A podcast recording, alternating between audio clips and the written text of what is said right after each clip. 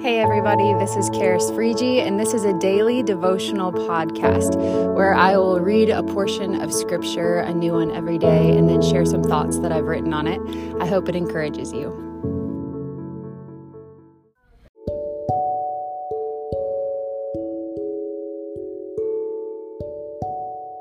Good morning, everyone. Today is June 7th, and we're going to continue in James chapter 1. So remember, we've covered the greeting, we've covered how we're supposed to count it all joy when we encounter various trials because it produces patience or steadfastness. We've been told to let steadfastness have its full effects, that we can be perfect and complete, lacking nothing. But if we do lack wisdom, we need to ask God, who gives generously to all without reproach, and it will be given to us. And then we need to ask in faith with no doubting, because the one who doubts is double minded and unstable. And then we get into these interesting verses, and we're going to finish this section. Uh, yesterday we read about verses 9 and 10, and today we're going to do 11. But 9 and 10 said, Let the lowly brother boast in his exaltation, and the rich in his humiliation, because like a flower of the grass he will pass away. And then today's verse is verse 11 where it says, For the sun rises with its scorching heat and withers the grass, its flower falls, and its beauty perishes. So also will the rich man fade away in the midst of his pursuits. Now, as I read this, I was thinking about how we are so insulated in our daily lives from our own mortality. We act like we will live forever but all throughout Scripture, we read about how heaven views our lives. Words like vapor, breath, and mist are all used. These kinds of words are mincingly short. Perhaps first century life had something that our culture seems to lack the gift of perspective.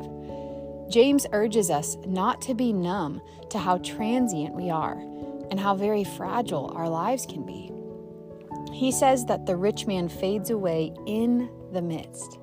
In the very middle of establishing a kingdom, a mansion, a pursuit of wealth and ease and happiness. Not after or before, but right smack in the middle of the bustle.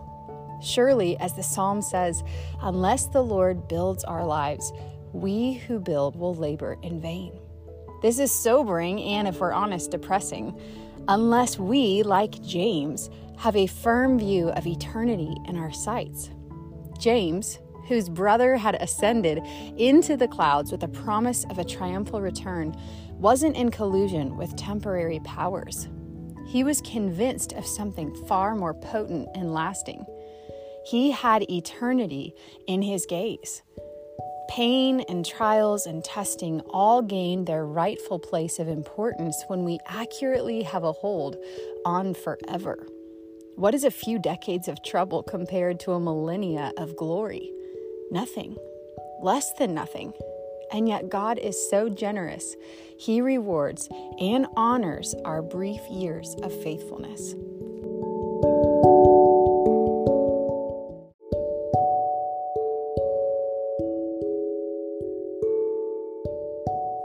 Hey, thanks so much for listening today. I think as I was reading this verse today, I think I was reminded of Psalm chapter 90, which is actually Moses' psalm. And in it, he talks about how short our lives are. He says in Psalm 90, in verse, um, starting in verse 9, he says, For all of our days pass away under your wrath. We bring our years to an end like a sigh. Then he says, The years of our life are 70, or even by reason of strength, 80. Yet their span is but toil and trouble, and they are soon gone, and we fly away. And then in verse 12, he says, So teach us to number our days that we may get a heart of wisdom. And I think there's something to that that James is echoing here.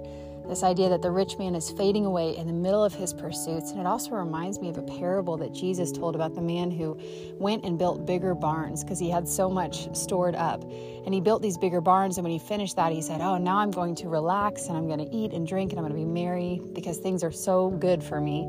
And the Lord comes to him and he says, You fool, this very night your life will be required of you.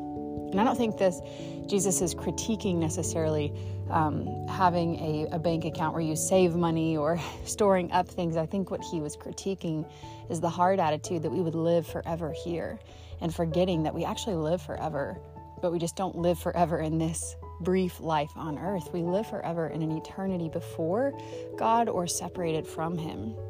And the things that we do on earth get a reward. I love how Revelation says that he's coming and he's bringing his recompense or his reward with him. And he is the reward. But as we live on earth, we have to keep that before us. And what's interesting is how desperately human nature fights against that idea. We, we don't want to think that we're transient. We don't want to think that our lives are a vapor.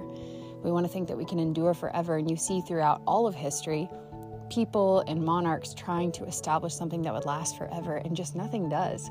So I think for, for me today, I'm just encouraged to keep eternity in front of me and to look at my life and to say, how much effort am I putting into things that really could be like this sentence that in the midst of this very thing, I would fade away. I could be it could be taken away and all the work and the energy could just be lost.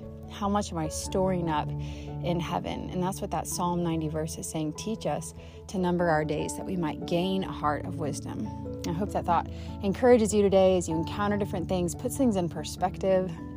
And I just hope it it just marinates in your heart a little bit. I think we all could use a little bit more dose of eternity before us. So have a wonderful day. We'll be back here tomorrow with more verses out of James chapter 1.